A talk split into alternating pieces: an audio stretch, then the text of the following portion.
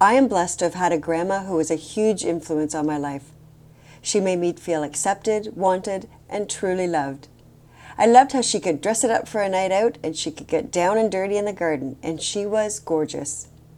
My sons were blessed. They had three great grandmas and three grandmas that got to share in their early years.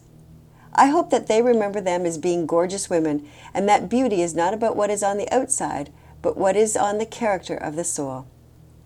Our worth is not about the job that we have, the goals that we achieve, or the beauty of our youth.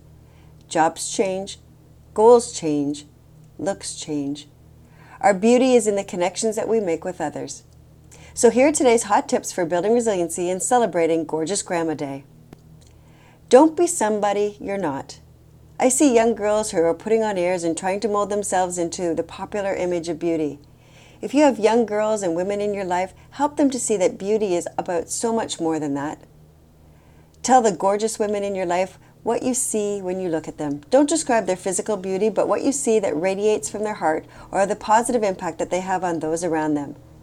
Having had a gorgeous grandma, I can only hope that I make as much of a difference in someone's life like hers. If you like today's wellness tips, let me know. You can leave me a review on Amazon or through your Alexa app. Looking for more ways to build your resiliency? Take my free online resiliency test at worksmartlivesmart.com under the Resources and Courses tab.